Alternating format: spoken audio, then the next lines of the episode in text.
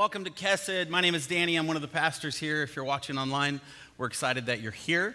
Uh, we've, we've had a lot more people start watching online uh, out of state recently, and I'm still trying to figure out what is going on with that. And then I found out it's a lot of your relatives. Actually, someone just told me my grandma watches in Indiana. So, hi, Grandma. Excited that you're, you're here with us.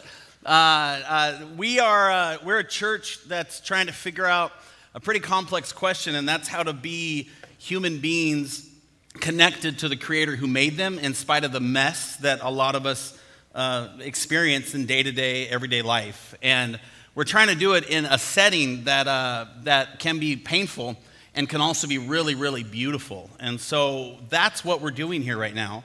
We're not just here to, to, to only learn, we're not just here to, to, to make friends. We're here to, to try and meet and engage our God. And I want to say that the worship set we just had, uh, some of that happened. There was a really sweet spirit in the room, uh, and I had a lot of people looking around like, like, like almost like we had this little mini breakthrough or something going on. And I don't know if I've heard the, this particular service sing quite as loud as you did. And I just want to continue to encourage you to, uh, to try it out. I know singing's not for everybody. But, uh, but I, I, want to encourage you to, uh, to continue to be worshipers, continue to be learners, continue to be willing to sit in, in conversation and, uh, and be the church that God has called us to be. Amen? Amen. Uh, so we're, we're in uh, week two of a brand new series. The series will last all summer. It's called Oaks from Ashes.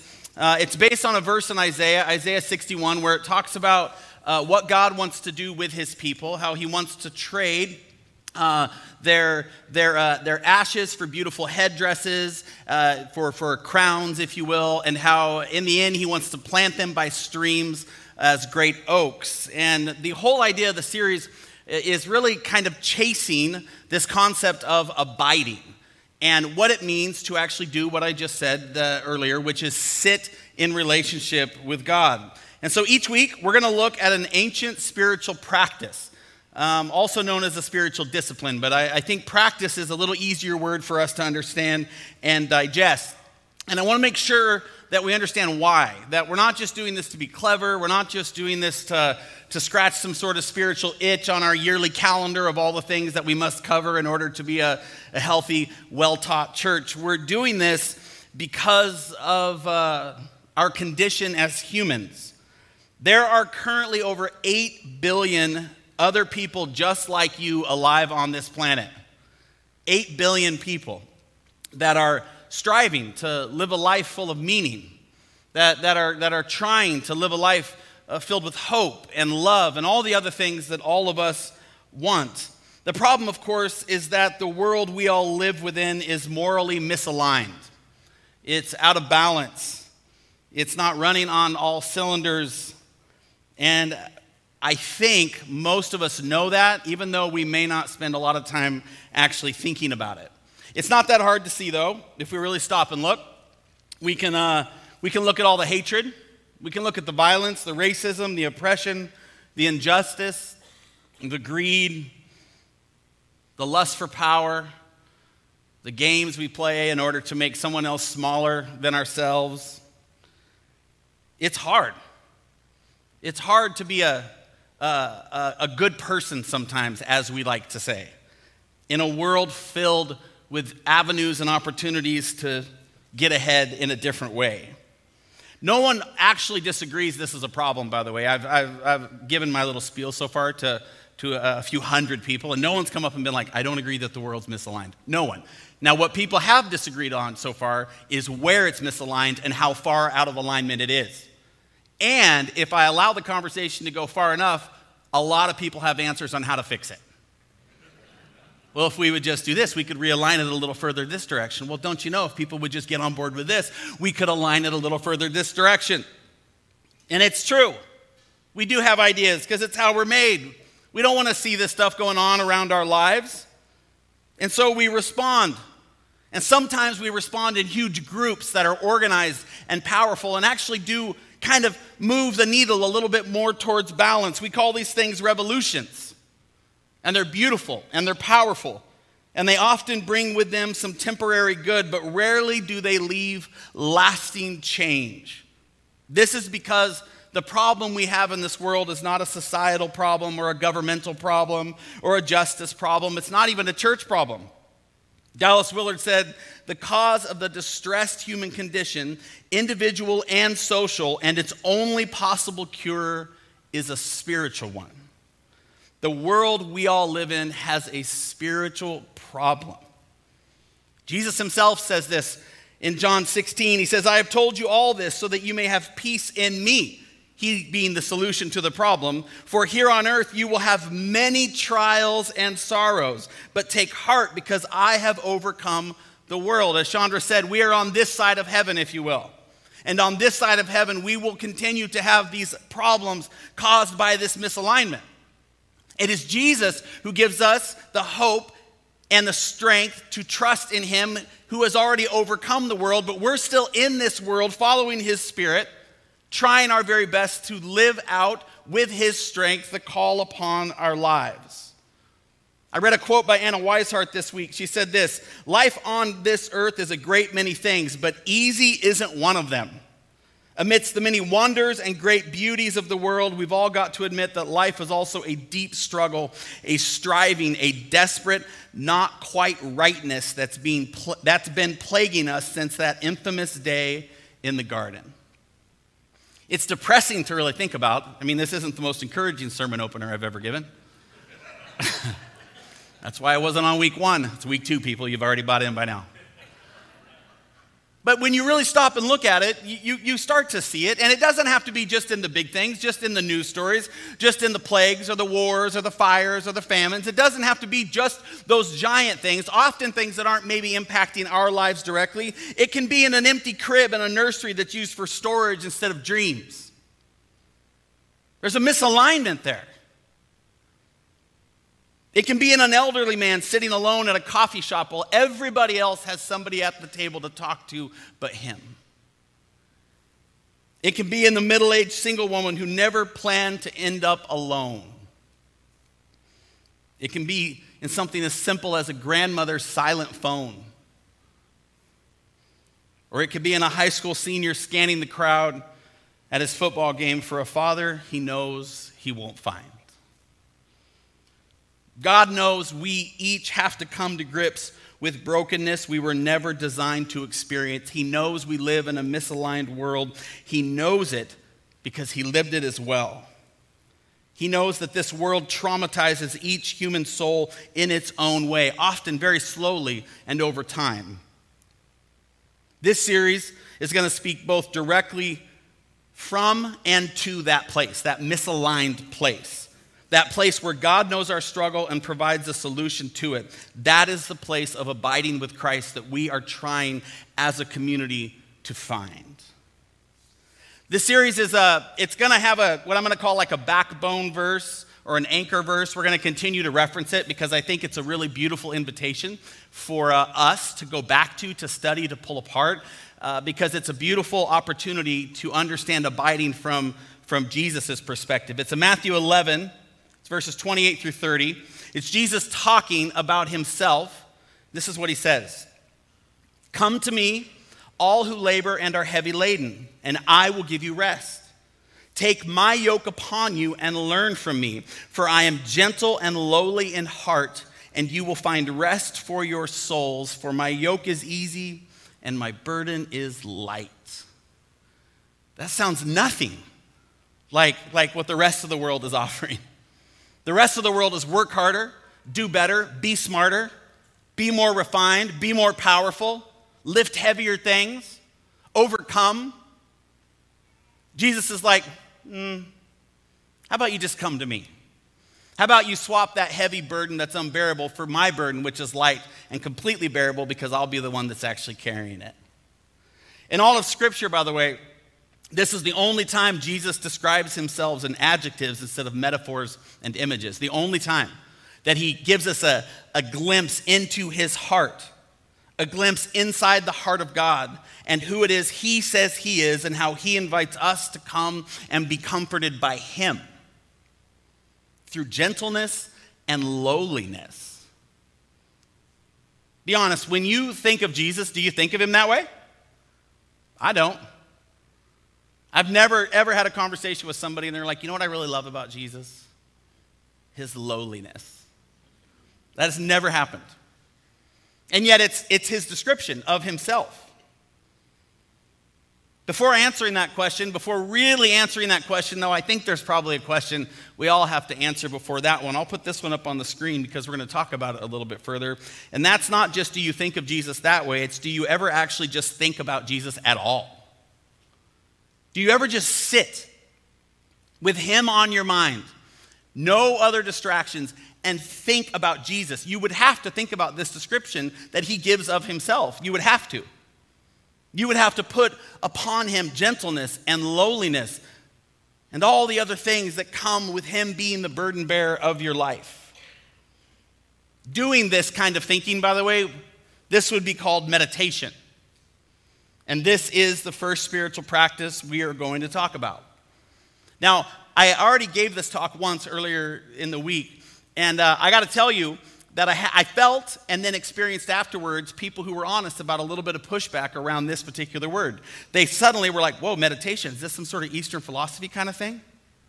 Whoa, where's our church going now? We're starting to talk about meditation. I'm a prayer person, I'm not a meditator. When you think about meditation, what's the first image that comes to your mind? Just be honest, and then I'll put it on the screen. Is it this one? How many people that's what you thought of? First thing, yes. yes. Uh, or, or a concept like this, right? An idea like this that, that you're going to sit somewhere with your legs crossed and you're going to put your fingers together and you're going to hum really slowly.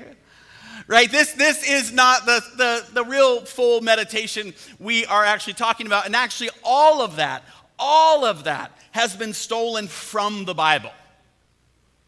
Meditation is a, is a, is a God thing. It's something that we are built to do, and it realigns us oftentimes with at least what's directly in front of us for that particular day. Meditation, at its just base definition, is the act of focusing one's mental energies on a specific topic in an, in an effort to achieve resolution or peace of mind. Most, uh, more specifically in the Bible, meditation means to stand in the middle. As if you're standing in the middle of the earth you exist in and the spiritual realm that's trying to reach you. That's also where the word mediator comes from, by the way. It's the same root word as meditation, where someone stands in the middle between two opposing forces and helps connect them together. And so, this is what meditation does it stands in the middle between your world, right? This, this world that you live in, the same world that I live in, and this very rich and deep spiritual world that is oftentimes trying to push into the place that you exist, but that you and I are so busy with our minds and our, and, our, and our lives filled with so much other noise and so many other images and so much color and so much hard things and beautiful things and good things and bad things that we don't have time for spiritual things. Meditation is the practice of slowing down to actually sit inside that space. Meditation was common in the Bible times. Joshua 1 8, this is God talking to Joshua as he's about to, pros, uh, to cross into the promised land. This is what he says. This book of the law shall not depart from your mouth, the one that was given to Moses, but you shall meditate on it day and night, so that you may be careful to do according to all that is written in it. For then you will make your way prosperous, and then you will have good success. This is a powerful verse for lots of reasons, and you can do a, a word study on this if you want. Uh, I had a, a, professor, pastor, kind of break down this passage, and to my understanding, this is the only time in the Bible that God Himself uses the word success. And it's tied directly to meditation and obedience. He's saying, Joshua, take what I've told you, what I've given my servant Moses, and meditate on it. Don't pray it to me. I already know it. Don't pray it goes well if I cross the river. I'm already telling you it's going to. Meditate on it. Clear all other distractions out of the way and be obedient. And if you can do that, you will find success. I'm not saying that, that that's where all success lies. I'm just saying God defines a little bit of it that way. Meditation is everywhere. What about when Isaac is, is trying to figure out what to do next in his life? And the, still in the Old Testament says Genesis 24 63, he didn't know what to do, so he went out to meditate in the field toward evening. And he lifted up his eyes and saw, and behold, there was a train of camels coming. The answer to his problem. He didn't know what else to do, so he goes out and meditates. The Psalms are filled with exhortations to meditate on all the qualities of God. Psalm 19:14, let the words of my mouth and the meditation of my heart be acceptable in your sight, O Lord, my rock and my redeemer. He's not even encouraging, like, God, let the words of my mouth and let me have enough self discipline to meditate. He's like, no, God, you evaluate the words I say with my mouth and the things that happen in my mind. Let them be acceptable to you, O God, to you, my Redeemer. How about Psalm 145 5? On the glorious splendor of your majesty and on your wondrous works, I will meditate. This word does not belong to the spiritualist. It doesn't belong to any other kind of system. This word is something that belongs to humanity, and it is a way that God has built us to function that most of us don't engage at all. But we're not just supposed to do it for fun. We're not just supposed to do it so we can tell other people that we meditated earlier this morning and we feel really calm and peaceful. It has purpose. Meditating correctly lifts our hearts up in communion with God, and so our focus is on Him and not ourselves. It realigns. Psalm 16, I have set the Lord always before me. Really listen to that opening verse. I have set the Lord always before me because he is at my right hand. I shall not be shaken. Therefore, my heart is glad and my whole being rejoices. My flesh also dwells secure. I don't know about you, but I think being fully aligned with God's presence and will is a security of flesh in both this world and of spirit in the next. And yet, I love the opening line I have set the Lord always before me. Doesn't God set wherever He wants in your life? Doesn't God just move around inside your story and do whatever He wants to do? Apparently not. This verse highlights so well why meditation is so important. I'll put it on the screen. Yes, God may always be with you and me, but it is I who sets Him before me. Because it is He who wants to be at the center of all that I'm doing. But the reality is, I have the power to be distracted enough. You have the power to deny God's presence in your life. Meditation happens when you prioritize God. It is your responsibility to set God before you. It is an action you actually do. Yes, sometimes He just slams down right in front of you. It's usually when I'm being a total spiritual brat that God just rolls in, grabs me by the cheeks, and he's like, hey. And I do that thing that, remember when your kids were little and you used to make one of them look at you, you'd hold their face, and then they would just move their eyes to the left or the right and still, still not look at you. You remember that? That's often how I find God. He's like, look at me, and I'm like, I'm looking. I'm not looking at you. I'm going to do my own thing. And God's like, Danny, clear your mind, clear your agenda, clear your calendar, spend some time with me. Let's talk about you and the ways you're buying into this misaligned world. Richard Foster says that setting the Lord before me is the beginning stage of the contemplative life.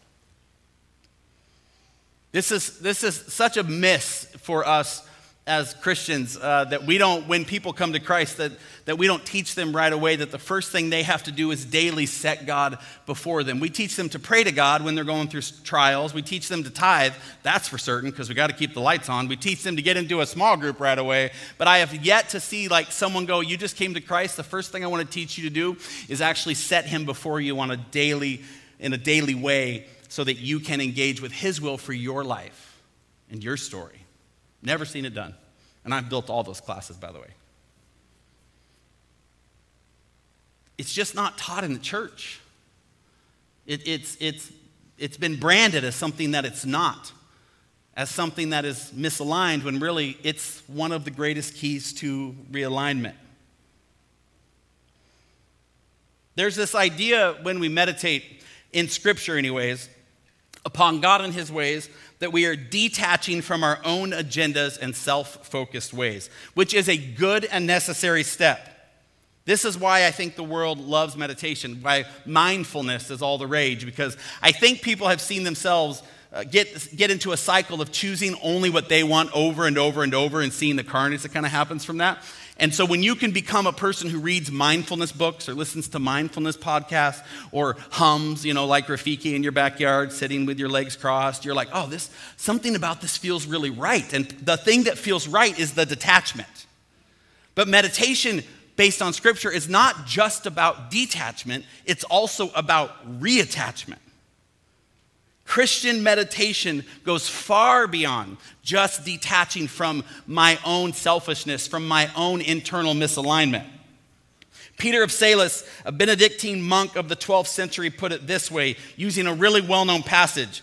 12th century wisdom, this is what he says There is a danger in thinking only in terms of detachment when it comes to meditation, as Jesus indicates in his story of the man who had been emptied of evil but not filled with good. Do you remember this story when Jesus illustrates kind of what it means when you detach without reattaching? It's in Luke 11. Jesus says, When the unclean spirit has gone out of a person, it passes through waterless places seeking rest. And finding none, it says, I will return to my house from which I came.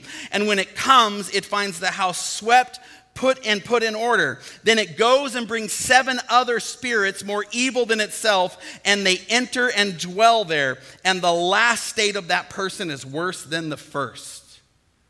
In this teaching, Jesus is pointing out that the last state of the man becomes worse than the first because he, he detached from the evil spirits, but he didn't reattach to the Spirit of God. Foster adds to this detachment is not enough. We must go on to attachment. The detachment from the confusion all around us is in order to have a richer attachment to God. Christian meditation leads us to the inner wholeness necessary to give ourselves to God freely. Has anybody else, I'm just going to ask it in this service, has anybody else learned this from a biblical perspective? Can you just raise your hands? I'm not going to call you out or make you do anything. Just learn from a biblical perspective the importance of meditation. There are nine hands in the room. and I got like 50 more verses if you still want to argue with me that meditation is important, by the way. What happened? Where, where, did we, where did we get to a place where this is like brand new? And I know some of you have been Christians for 60 plus years. Where did we get to a place in, in our church lives, in our church communities, more importantly, in our individual spiritual practices, that this incredibly important part is detaching and, and not reattaching and completely left out of the toolbox for most of our lives altogether? This is an incredibly important tool. And do you know why? And do you know why it's the first one that I'm teaching? Because I believe this is actually the tool that is the gateway for all the other tools to actually take root in our lives. Because as we walk through each of the spiritual practices, do you know what you're supposed to do with them? Do you know what you're supposed to do with them before you just grab them from the sermon and go, Yep, I'm going to do that? Do you know? You're supposed to meditate on them. We're going to talk about guidance. We're going to talk about celebration. We're going to talk about worship. You're not just supposed to go, okay, yeah, cool. I'll go ahead and take that, and I'll take that, and I'm going to plug it into my life. No, you're supposed to go with God and say, God, where am I out of balance with worship? Where am I out of balance with, with uh, guidance? God, where am I out of balance with learning to to grieve well. We are supposed to meditate upon these things so that the Spirit of God can parse them out and apply them in a custom way to our lives based on who we are, what we've experienced, and what the Lord knows is ahead of us. No wonder church just doesn't work very often because we just skip to the stuff that benefits the system instead of the stuff that actually completely reframes the meaning of what it means to be a spiritual being in relationship with the creator of all. That was completely off book and uh, probably for somebody in this room today. Sorry about that. I'm not really that sorry, but you know, thanks for wrecking the room. so with this understanding, where do we start? How do we where do we start if we just were like okay, I got, I got to plug into this. What do I do? I think the answer is pretty clear that you start with Scripture. You don't start with sermons, you don't start with books, you don't start with podcasts or even music. You start most common in, in most of our spiritual uh, practices, you're going to see that you go back and start with Scripture. We know that God speaks in and through Scripture. Jesus said in John 6, It is the Spirit who gives life. And then he's pretty honest the flesh is no help at all. Jesus doesn't mince any words at all. He's just like, meh, it is the Spirit that gives life. Flesh is no help at all. The words that I have spoken to you are spirit and life. This is what you focus on. Meditation upon Scripture is the central reference point upon which all other forms of meditation are kept in proper perspective. That's how you keep it aligned and suddenly don't end up, you know, with a jar of beads somewhere throwing chicken bones on the ground. Like that stuff's not that's not what we're about. Somebody's like, I can't believe I got to get rid of my chicken bones. That's so frustrating. I had no idea. Meditation on Scripture simply centers on internalizing and personalizing the passage that you're reading.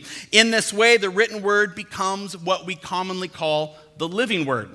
But the Scripture becomes written to living through meditation, through asking God, what does this mean for me? How does this apply to my life? What do I do with it now? What parts of it do I set down for a season and, and not don't believe, but I don't maybe pick up and carry forward into this next particular battle that I'm facing because there's other things that you're teaching me in Scripture. I've seen a lot of times where people will be like in their, and I'm all about the, the, the yearly Bible reading, I think it's great, but I think meditating on the yearly Bible reading where you start at the beginning of the year and you go through is critical. If all you're doing is trying to get through it so you can get like a spiritual Cub Scout badge, what often happens is people start taking the verse of the week, which could be something in Leviticus that's completely obscure, and then applying it to like the boardroom meeting they have later in the week they have anxiety about. That's not going to be any good. And you're like, well, it's the Bible. Yep. And it's talking about, you know, practices of offering and how to approach the tabernacle. And you're like, and that's what I'm going to do in my boardroom meeting. I'm going to walk in like the priest of God that I know I am. Mm, maybe not. Maybe meditate on it a little bit. Maybe ponder with the Holy Spirit where He wants to apply that, or maybe, maybe He wants to gently encourage you to walk into some other passages. Meditating on the words of God allow us to experience it in a deeper way and it allows us to apply it to our lives in real time, but only if we are serious about going after it. This is one of the practices you can't um, you can't not actually be serious about. You can't be like, I think I'm going to meditate and just like drive in your car and have your music playing while your, your wife's talking and you're like zoning out, you know, meditating, which is what some of you as husbands right now are like, that's what I should tell her I'm doing when I'm not listening. Sorry, honey, I was meditating with the Lord right now. It's, I wasn't not listening to you. I was trying to engage the Holy Spirit. Uh, she's not going to believe that, by the way. You can't just, just pretend this stuff. You have to actually go after it. This is the coolest tie that I found to the way we are supposed to meditate on Scripture. And I stole this from Eugene Peterson, by the way. He highlights a particular verse Isaiah 31 4. For thus says the Lord to me, as a lion or a young lion growls over his prey, and when a band of shepherds is called out against him, he is not terrified by their shouting or daunted at their noise. So the Lord of hosts will come down to fight on Mount Zion and on its hill. Did you know? I didn't. That the Hebrew word for growls is the same word as the Hebrew word for meditate.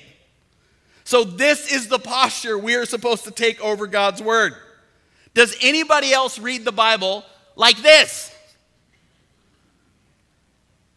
Nobody growls over God's word. Nobody's like, like the enemy's coming to try to take away the sustenance that this is giving me, and I growl and I hover, treasuring it, fearlessly protecting it, devouring it, knowing that without it I will perish. Nobody reads the Bible that way that I know of. And I'm not trying to be, maybe somebody in here reads the Bible that way.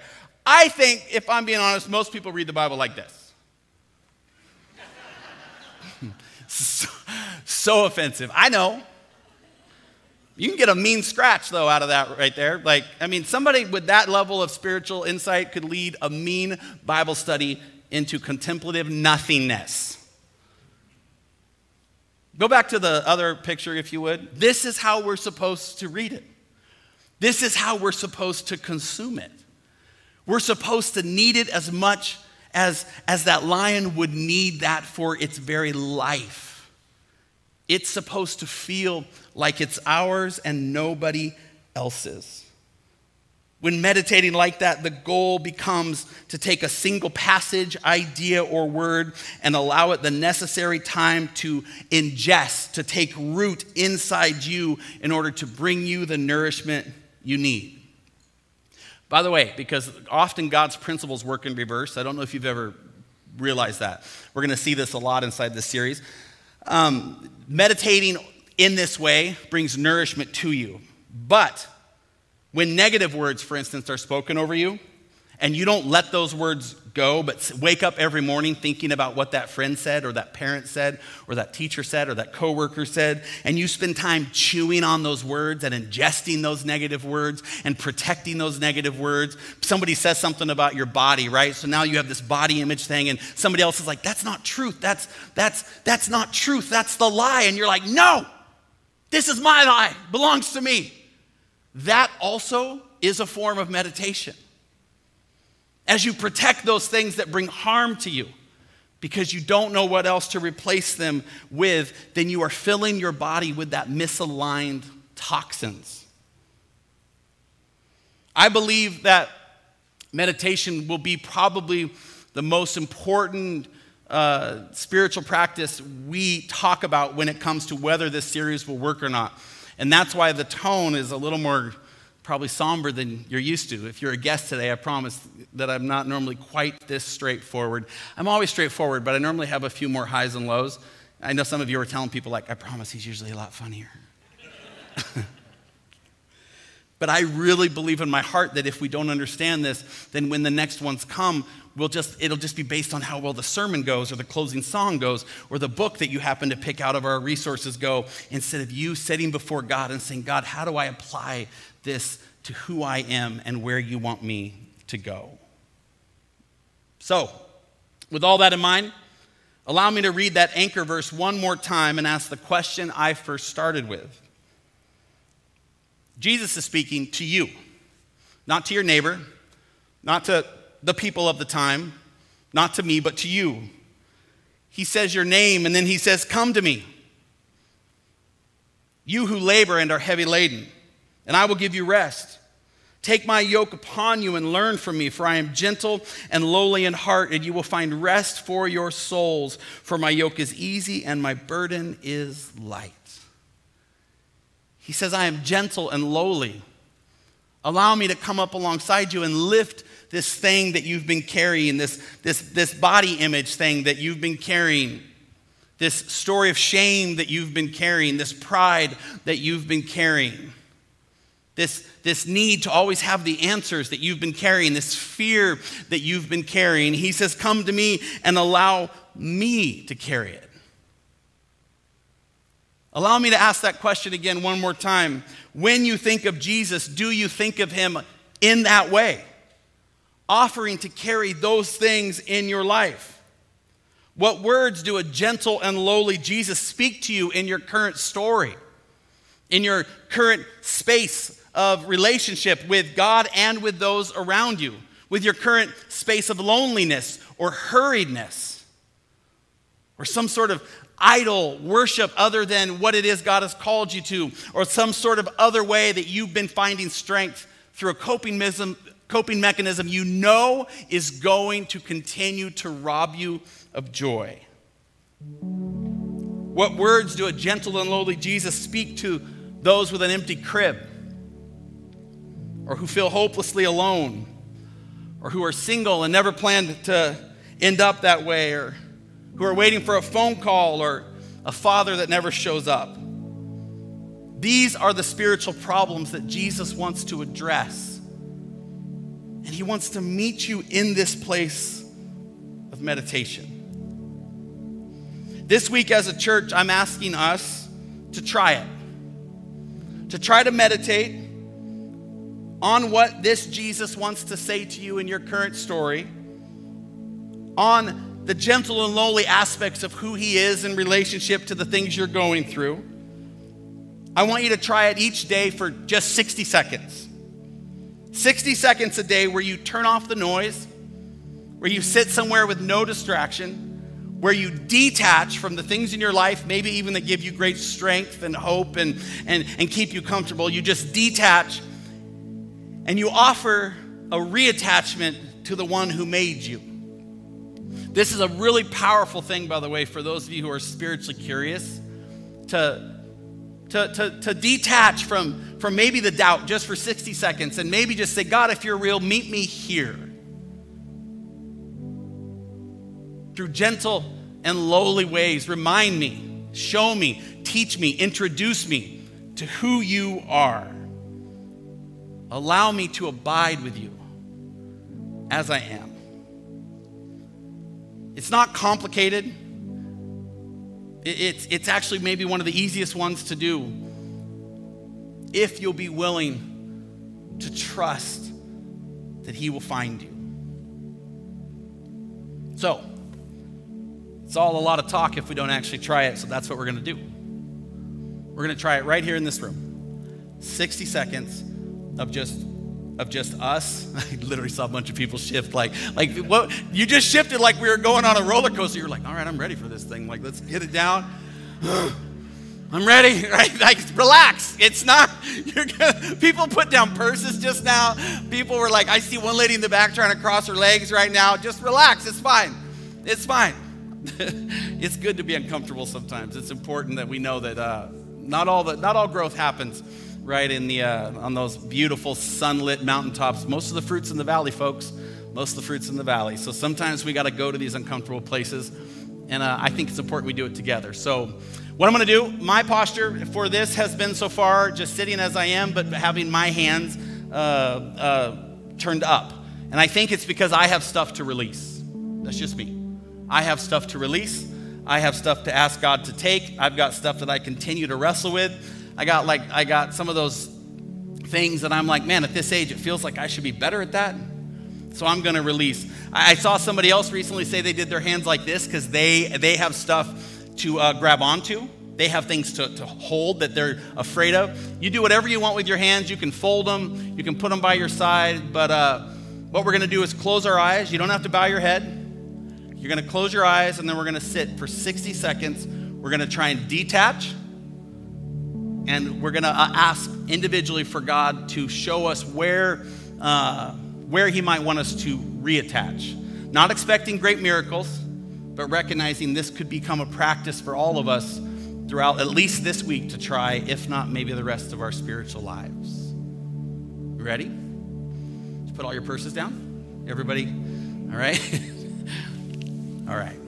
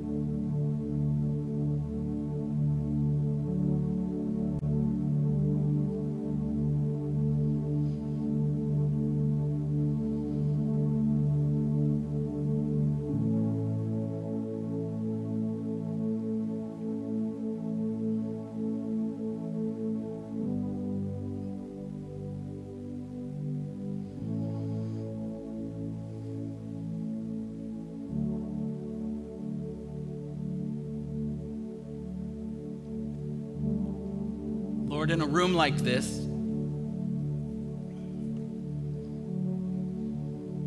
there are so many questions, there are so many concerns, there are so many things happening that, that only you can find, only you can uncover, only you can meet. For some, Lord, that was the longest 60 seconds of their life. For others, they just got an answer. For others, it's filled with doubt. For others, it's filled with fear. For others, it's filled with strength and hope and encouragement. And God, you are okay and inside all of it. What we ask, Lord, is that what we leave here today is a desire to know you as you know us, to deliberately every day set you before us, to not always wait, God, till the next crisis comes and drives us to our knees as we cry out to you to save us or help us or show us the way, but that, Lord, we stop in the midst of wherever we are, in the valley or the mountain or on the slope on the side, to stop and set you before us for worship for conviction, for teaching, for comfort, for relationship. God, I pray in this room that you would you would just move inside the hearts of every person here wherever they're at. That they would know that you are more than just a tradition or a church service or a sermon or a song that you are the one who made them. You know everything about them, every speck of color in their eyes, Lord, every hope that's gone unanswered, every dream that's yet to be fulfilled. You know them. And so, Lord, may we as a community and as individuals, as parents, as coworkers, as men and women and young people here in this city or far, far away listening, May we strive to sit face to face with you. We love you, Lord.